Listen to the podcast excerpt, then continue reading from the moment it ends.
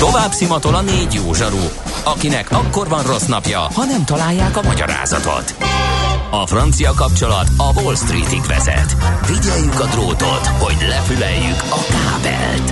Folytatódik a millás reggeli, a 90.9 Jazzy Rádió gazdasági mapetsója. A pénznek nincs szaga. Mi mégis szimatot fogtunk. 9 óra 13 perc van, kérem szépen. Jó reggelt kívánunk azoknak, akiknek még nem köszöntünk. Biztos sokan vannak ilyenek, hiszen szabadságon vannak az emberek, akkor nem kellnek fel még a kedvünkért se 6 óra 30 perckor, hogy halassák, hogyan nyírjuk, gyötörjük, szivatjuk egymást Ács Gáborral, aki ma műsorvezető társam. E, nem igaz, ez a barátság egyében zajlik. Én Mihálovics Andrással e, a legmélyebb tisztelettel viseltetünk egymás iránt, és ezt e, rendszerint kifejezésre is juttatjuk, és ennek jegyében telt a mai adás, és, és a maradék 50 nem, 46 perc is ennek egyébként. A jövő héten tenni. is mink leszünk? Ezek még másik két perna hajdán? Sajnos nem. Saj, most már így szégyellem magam, de jövő héten sajnos én eltávozom. Légy, hogy bátyám, vezessétek már át a naptárba, hogy én mikor vagyok, mert különben minden nap bejövök patáliát csinálni. Jó, jó, jó Na, minden jó kívánságunk, tiszteletünk és elismerésünk a hegedűs családé, akik azt írták a 0 30 20 10 9 0 9-es SMS, WhatsApp és Viber számunkra, hogy Rodoszon verőfényes napsütés, itt is jazzit hallgatunk. Ó, szuper! Programajánló a Rodoszi lovagi kultúra teljes mértékű részletekbe menő felderítése, építészeti, harcmodor és viseleti szempontból egyaránt. Rendben. Ott van mit nézni. Jövő hétfől megteszem. Mész Rodoszra? Uh-huh. Hozzám el nekem egy ilyen lovagi kardot. Nem fér be a kézipodgyászomba. Összecsukható is jó. Ja, nem, a, csak a ingyenes kis kézivel utazom, abban még az sem fér bele. Na, az a baj, hogyha rád lett volna bízva a Szentföld visszafoglalása, akkor azt mondtad volna, hogy nem fér be a lovagi kardom a kézipodgyászba, ezért tegyünk le erről a nemes célről. Na, hagyjuk, meséljen inkább a múlt helyettünk.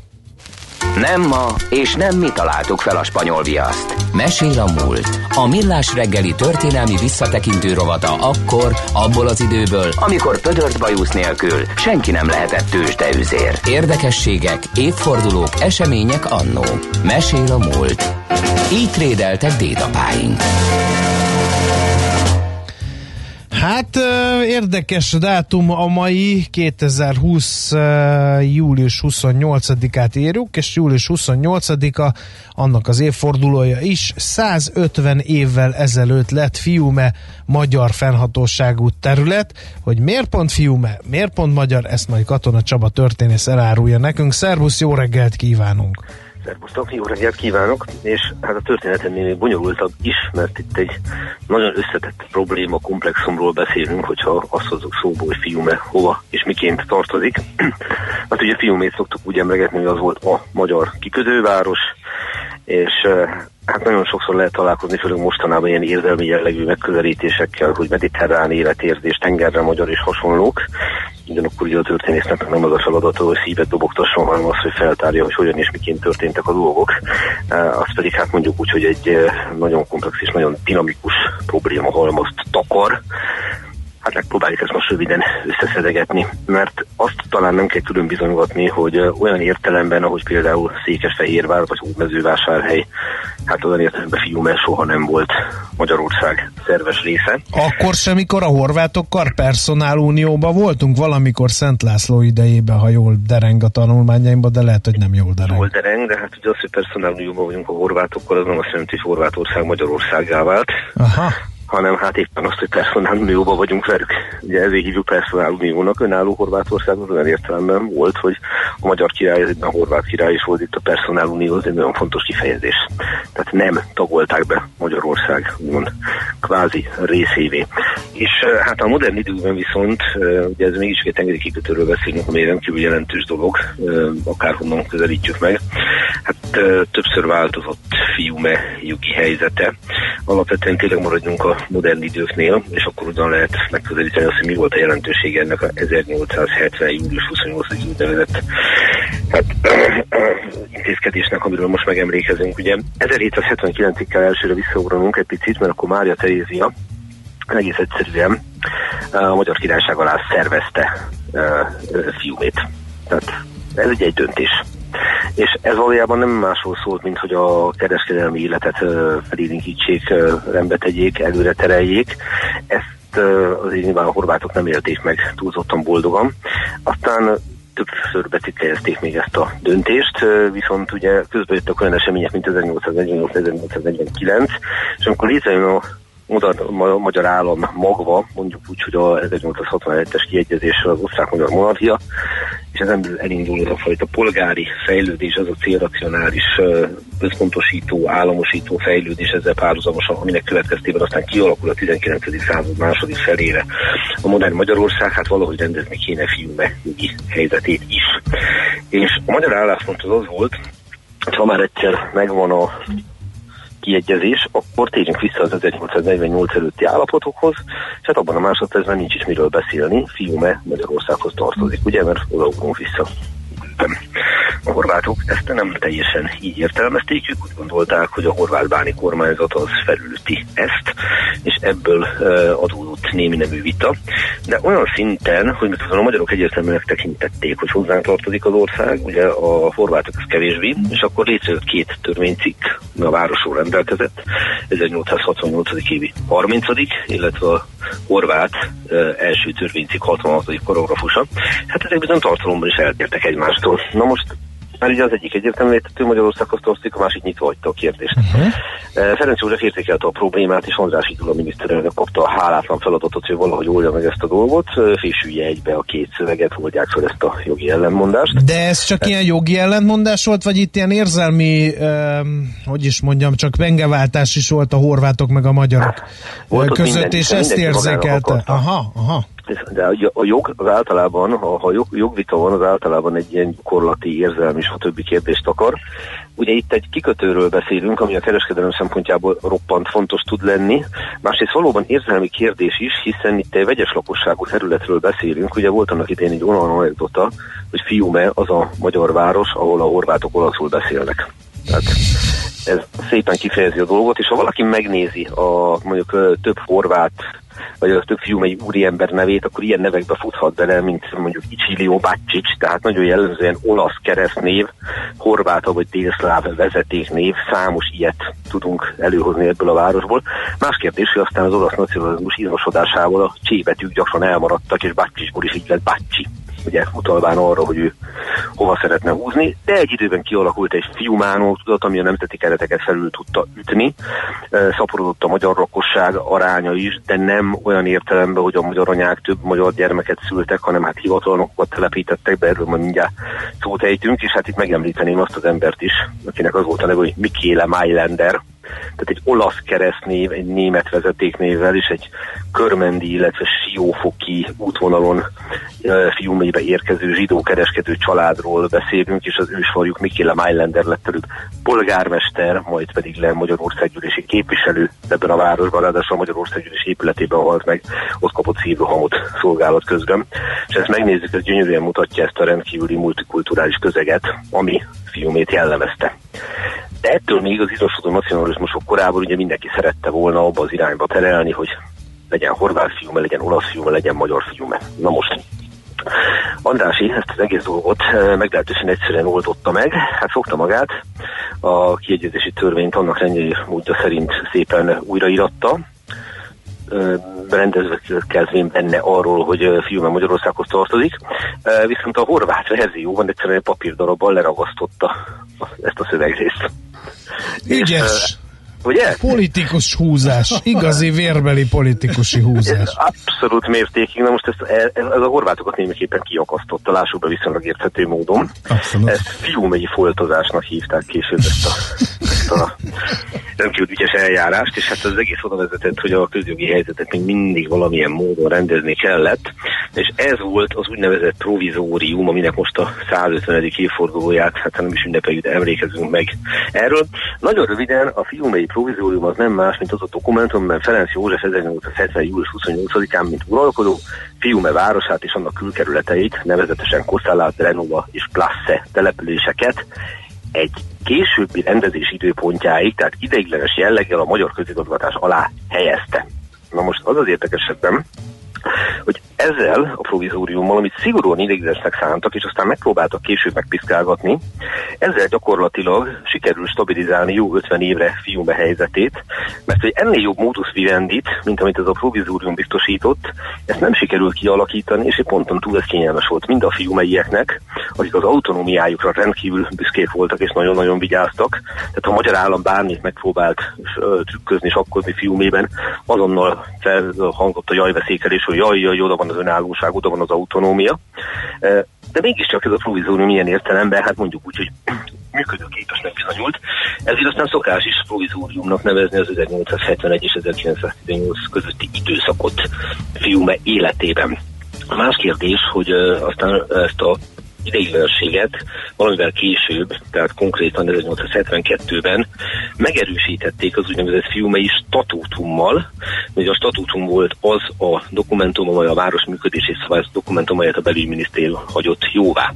És ez nagyon szépen mutatja azt, hogy a, az a magyar állam, amely 1867-től elindult a teljes célracionális centralizáció felé, és neki áll zsinórban felszámolni a feudális jellegű kiváltságokat, gondoljunk a Jászkon kerületre, a hajdúságra, a székelyszékekre, ugye ezeket mind-mind betagolta a megyerendszerbe, teljesen érthető módon, mert hát nem volt feltétlenül normális, hogy a 19. század második felében középkori eredetű kiváltságok biztosítanak előjogokat bizonyos városoknak. A fiumében eh, bizonyos dolgokat érintetlenül hagyott, és ettől válik igazán érdekesé ez a történet. Uh-huh. Arról van szó ugyanis, hogy a városnak döntően azért mégiscsak olasz nyelvű lakossága volt, és velük kellett úgy kiegyezni, hogy mindenkinek jó legyen a dolog. És hogyan lehetett például kiegyezni velük? Hát úgy, hogy ez a jó részt olasz nyelvű fiumánó tudatú lakosság, ez például sokkal jobban tartott attól, hogy a horvátok betagolják őket, mint a magyarok, hiszen a horvátok közel voltak, ugye fiúmét jó részt horvát lakosság veszi körül, de Budapest meg Magyarország egy picit messzebb van, tehát kitől tart jobban uh-huh. fiúme, hogy rátelepszik nyilvánvalóan a közelebbi hatalomtól. E, ez viszont azt jelentett, hogy alkupozícióban vannak, és a következőket sikerült például rögzíteni a statútumba, hogy e, nem klasszikusan polgármesternek hívják a város vezetőjét, hanem egy önálló nevet kap a trieszti statútumokat követve, ugye a birodalmi kikötőváros statútumait követő létre ez a kiubai statútum 1872-ben, úgy hívják a polgármestert, hogy Podestá. Tehát ugye ez egy nem magyar szó, ez ugye egyértelműen kiderül. Na most miért? Mert a legnagyobb dobás után az volt, hogy a város közigazgatási nyelvének megmaradt az Olaf és ezt a podestát hat évre választották, csak úgy, mint a önkormányzatot, amit úgy hívtak, hogy reprezentanza. Hát ez is egy olasz szó, akárhogy is nézzük. És gondoljunk abba bele, hogy a nacionalizmusok korában kényszerül engedményre a magyar állam ezen a területen. Na persze nem szindákónak hívják a polgármestert, mint Itáliában, tehát azért más szót választanak, de olasz marad a közigazgatás nyelve. 56 tagból áll egyébként ez a reprezentanza, és emellett pedig nem kapnak főispánt. Ugye Budapest az a terület a monarchiában, ahol nincs főispán, hanem van főpolgármester, meg van polgármester. Tehát meg ugye nem a klasszikus megyei hivatali rendszer van. Itt sem főispán van, hanem van kormányzó, ő közvetlenül a miniszterelnöknek alárendelve, van mellette kormányzói tanács idővel, és Emellett a kormányzó az betölt egy másik szerepet is, nevezetesen ő a tengerészeti hatóság elnöke, ebbéli minőségében pedig a kereskedelmi és fölművelési miniszternek van alárendelve, tehát tulajdonképpen egy ilyen kettős alárendelségbe dolgozik, és itt a tengerparti kereskedelem felügyelete az ő feladata. És ezt az egészet így megnézzük, és megtudjuk még azzal is, hogy a virilizmus intézményét, ami ugye arról szólt, hogy az önkormányzatnak jó, né, jó néhány tagját a legnagyobb adófizetők adták. Tehát a többi választás útján került be, illetve bekerültek a legnagyobb adófizetők, akik úgymond a legnagyobb befolyással bírnak adott helységnek a életére. Na ezt itt megint csak nem csinálták meg, pedig azért nem, mert bizony, hogyha a vidlista listák alapján bekerültek volna a leggazdagabbak, akkor az reprezentencában több horvát bukkant volna föl. És ez kerülendő, megőrizvén ezt a fajta olasz hegemóniát, hát elkerülték ezt is. És ez az egész folyamat, amit itt látunk, ez gyönyörű szépen mutat egyetlen dolgot, nevezetesen azt, hogy a magyar államhatalom gyakorlása milyen korlátokba tudott ütközni egy nagyon spéti helyzetben ebben a korpusz szeparátumban levő fiuméban, és hogyan próbálta ezt a hatalmát folyamatosan újra és újra kiterjeszteni, erősíteni a későbbiekben, például a határrendőrség felállításával, és így tovább, és így tovább. Tehát miközben egyfelől engedmény gyakorolt, másfelől kialakított kereteken belül, tehát a provizórium, illetve a statútum kialakított a kereteken belül pedig folyamatosan próbálta egy időben erősíteni a saját hatalmát, ami aztán állandó konfliktusokhoz vezetett. Ezt azonban nem lehet leírni. Tradicionálisan és hagyományosan a magyar, horvát, olasz nacionalista megközelítések felül, mert ennél sokkal bonyolultabb és összetettebb uh-huh. problémáról beszélünk.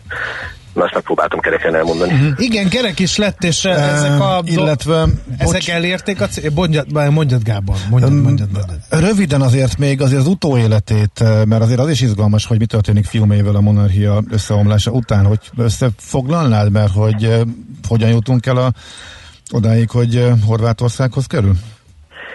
Ez egy roppant összetett folyamat, mert ugye amikor az első világháború idén izmosodni kezd már az olasz nacionalizmus is, majd a, a fiumeiek egy része is kezdő úgy érezni, hogy tulajdonképpen Olaszországhoz akar tartozni, akkor gyors egymás követően több hatalomváltásra kerül sor, négyre vagy ötre így 1918-20 körül.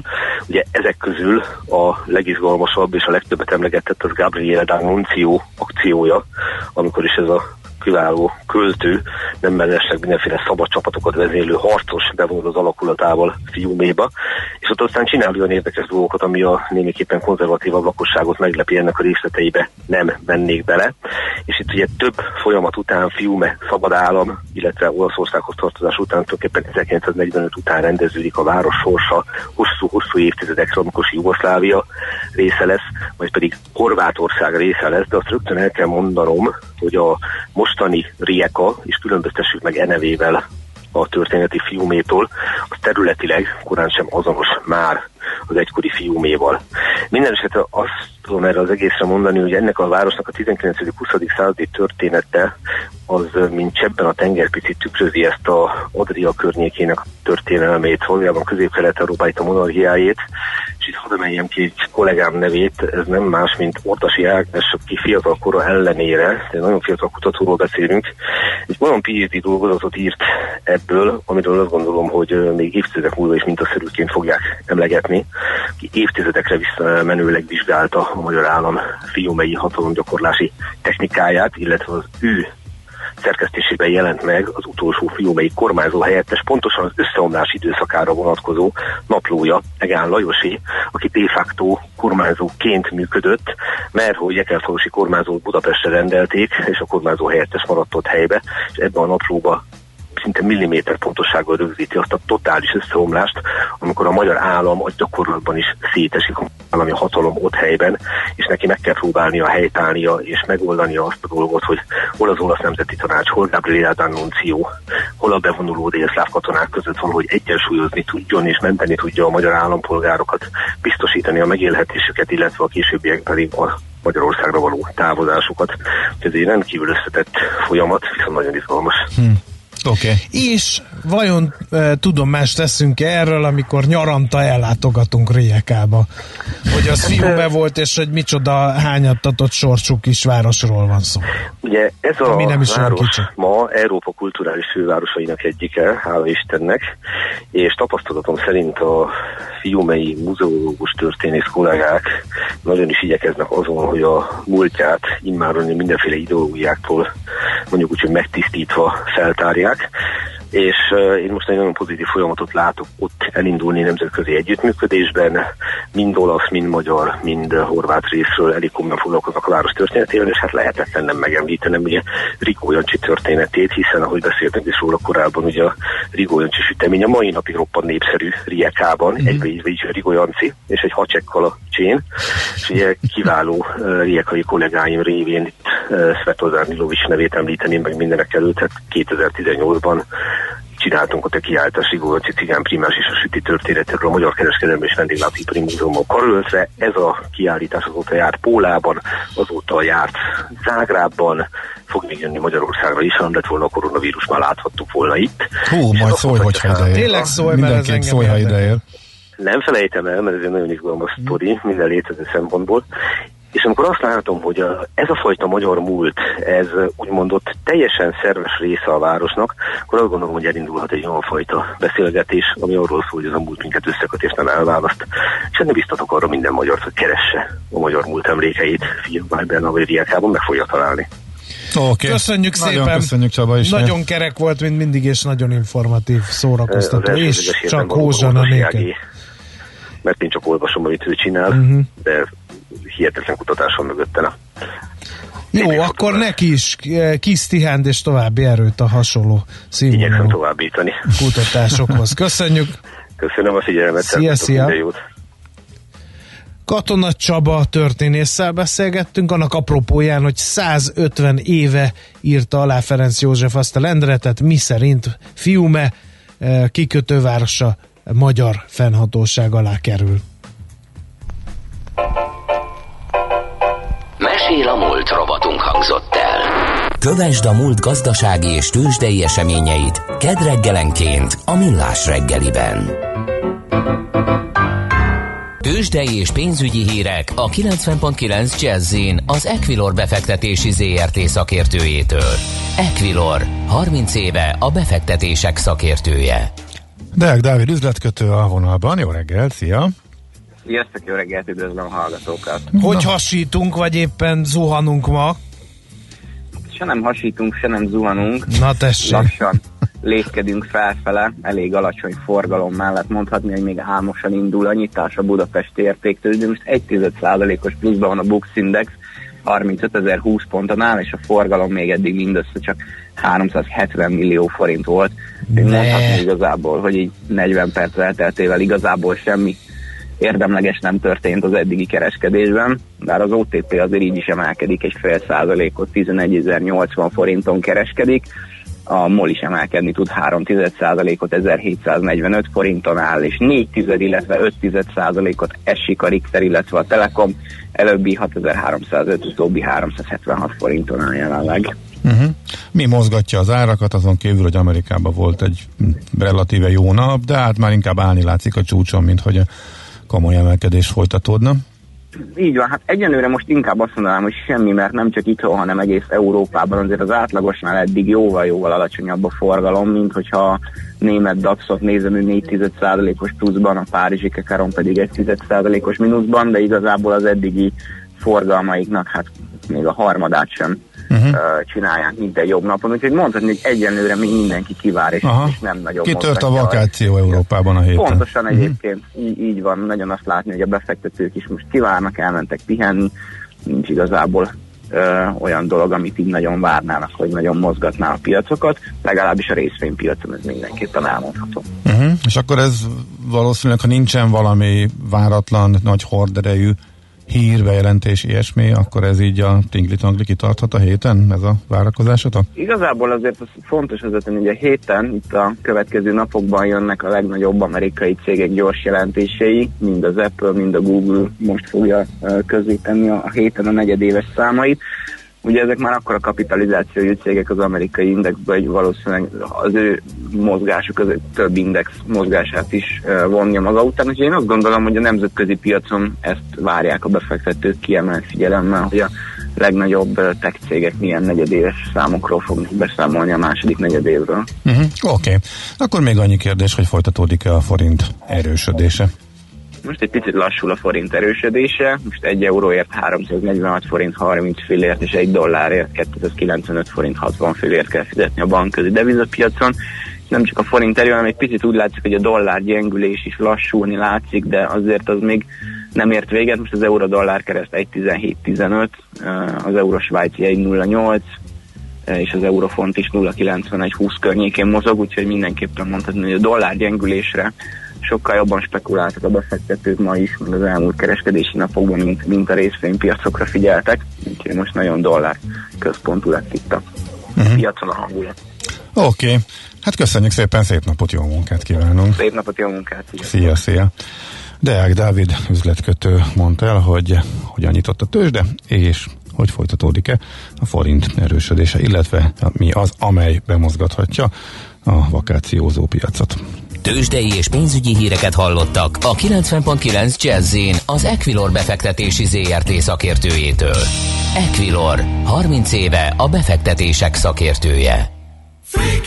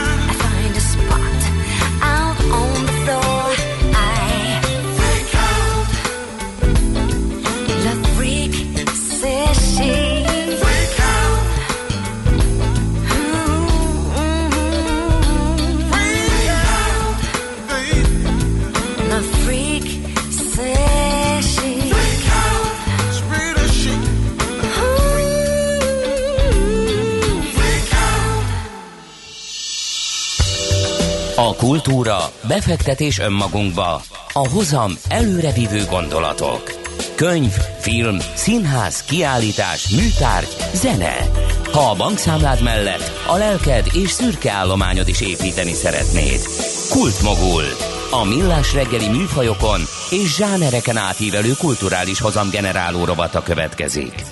A téma az utcán hever, kérem szépen tartja az ősrégi szakmai alapelve az újságírásnak, én pont így jártam, mert hogy ugye a mai vagy idei nyár majd, és jól is fogalmaztam, mert egy-egy napra van nyár, az nem mindig kedvez a fürdő kultúrának és a strandolásnak, és hogyha váratlanul rossz idő van, akkor valamit kell kezdeni a gyerekekkel, és tök véletlenül bukkantam egy remek kezdeményezésre. Virtuális múzeum pedagógiai rócsorról van szó, virtuálisan körbe lehet járni nagy tavainkat. Mi a Velencei tó mellett jártunk, úgyhogy a Velencei tó környéki le lehetőségeket térképeztük fel eh, ezzel a kis alkalmazással, de hogy miről van szó egészen pontosan, eh, ezt eh, fogjuk tudakolni Makrancis Zsoltól, az Örökség Kultúrpolitikai Intézet igazgatójától. Jó reggelt kívánunk! Jó reggelt kívánok! Hát először is azt tegyük rendbe a fejekben, hogy az Örökség Kultúrpolitikai Intézet az micsoda, mi a feladata? Ez egy kis kulturális, kultúrpolitikával foglalkozó kutatóintézet, uh-huh. kulturális tematikájú kutatásokat, elemzéseket készítünk, ezen felül rendezvényeket, beszélgetéseket tartunk, kiadványaink vannak, és hát néhány nagyobb kulturális projektet is csinálunk, mint például a Mozaik Múzeum Túra, ami egy országos múzeum népszerűsítő program. Uh-huh. Mi ennek a lényege, ennek a Mozaik Múzeum Túrának? Hogy kell ezt elképzelni működés közben?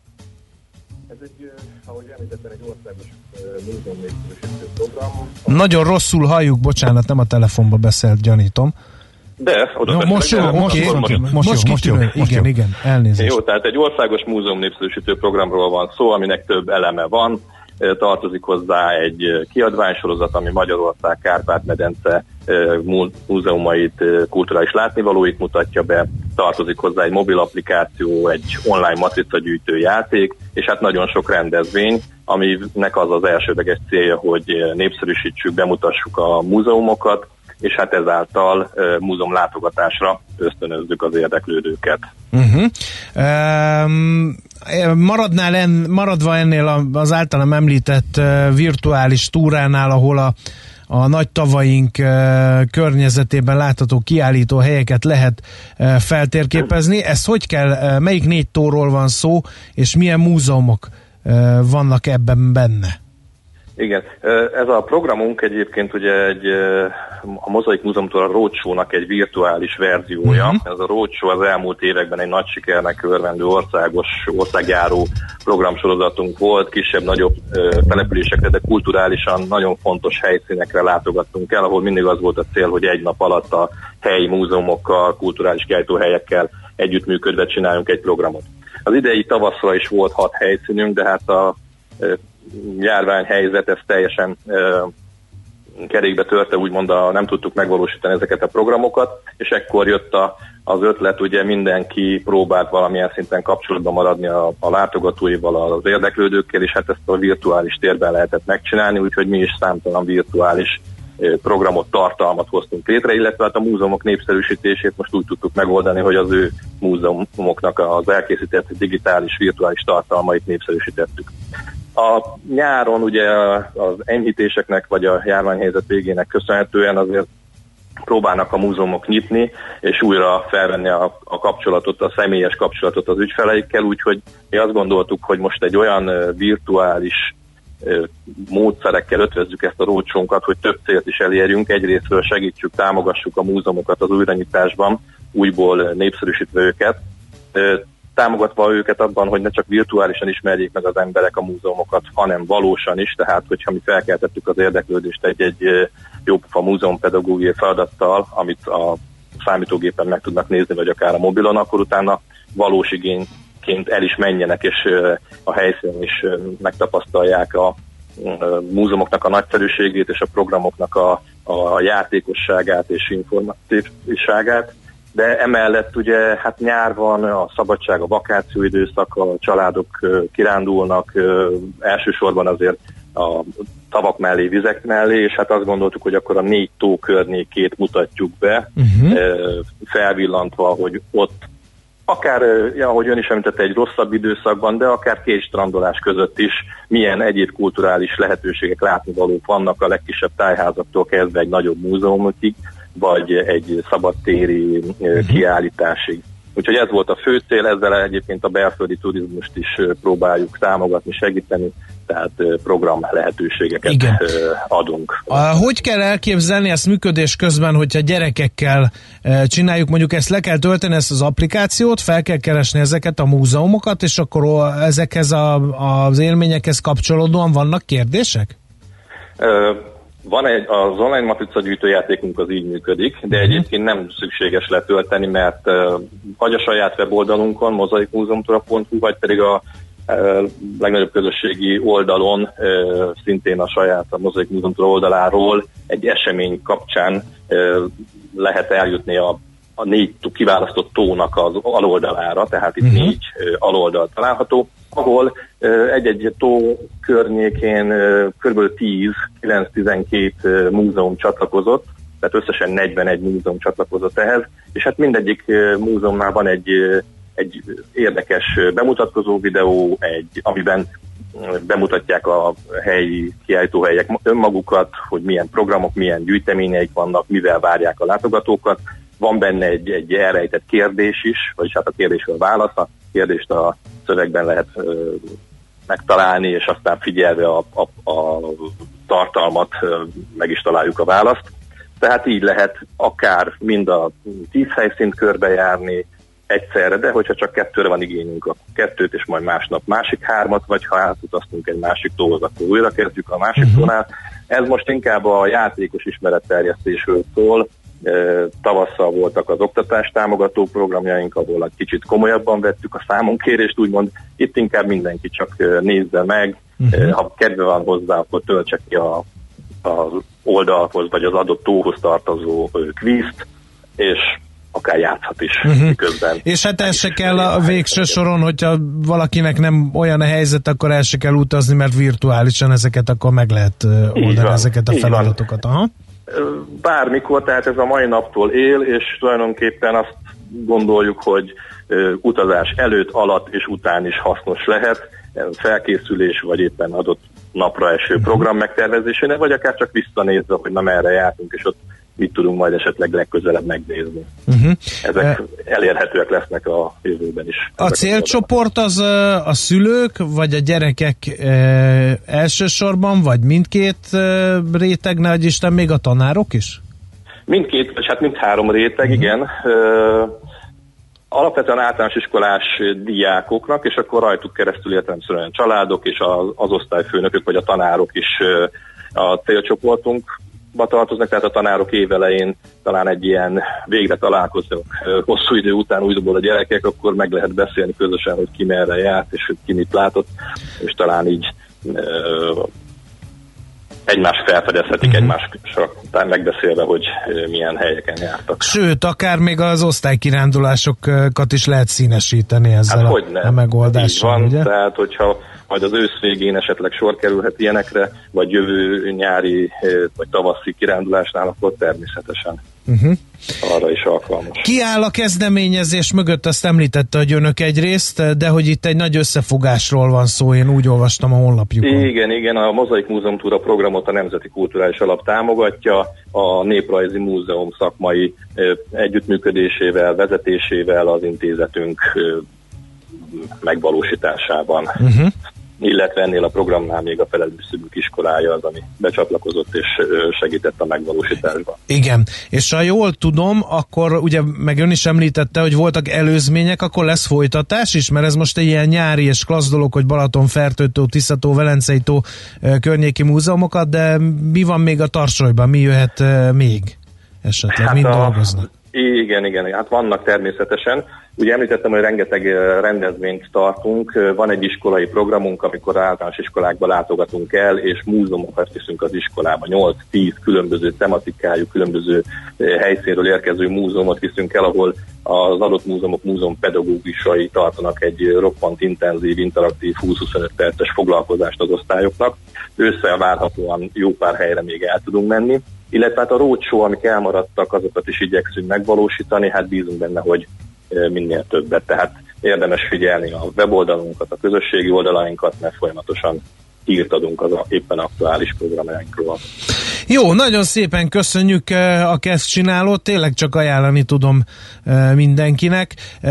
Tehát akkor a honlap, ahol ennek utána lehet nézni, ez a múze, mozaikmúzeumtúra.hu, ugye? És akkor Hú, így van. És ezen belül van egy vakációzza múzeumokkal alfül, és akkor ott lehet ezeket a igen, már a nyitó oldalon is ott van a mhm. hírünk, uh-huh. vagy egy hír, ahol, ahonnan tovább lehet lépni, vagy a menü sorban a virtuális roadshow menüpont alatt lenyílik a négy tónak a különböző oldala, úgyhogy mindenki válogathat. Jó. Vagy akár megcsinálhatja mindet. Jó, nagyon szépen köszönjük a kezd csinálót, és akkor további sok sikert a munkájukhoz. Köszönjük szépen mi is az érdeklődést. Minden jót, viszont hallásra. Viszont hallásra. Makranci Zsoltal az Örökség Kultúrpolitikai Intézet igazgatójával beszélgettünk. Kultmogul.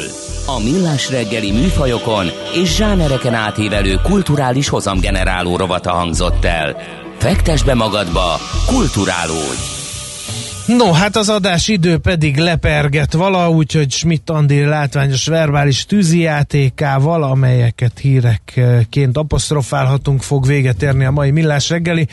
Dóra hallgatónak pedig üzenjük, aki azt az üzenetet írta nekünk, hogy tiltakozom, a mi családunk kifejezetten óhajtja a ti párosotokat, hogy holnap is, sőt holnap után is, sőt pénteken is óhajuk valóra válik, mert Ács kollégával fogjuk szerencsételtetni az egybegyűlteket.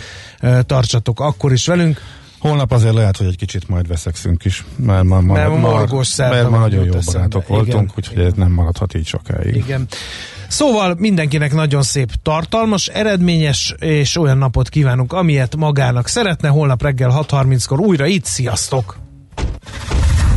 Már a véget ért ugyan a műszak, a szolgálat azonban mindig tart, mert minden lében négy kanál. Holnap reggel újra megtöltjük a kávésbögréket, beleharapunk a fánkba és kinyitjuk az aktákat. Addig is, keressetek minket az arcaktákban, a közösségi oldalunkon. A mai adás podcastjét pedig holnapunkon.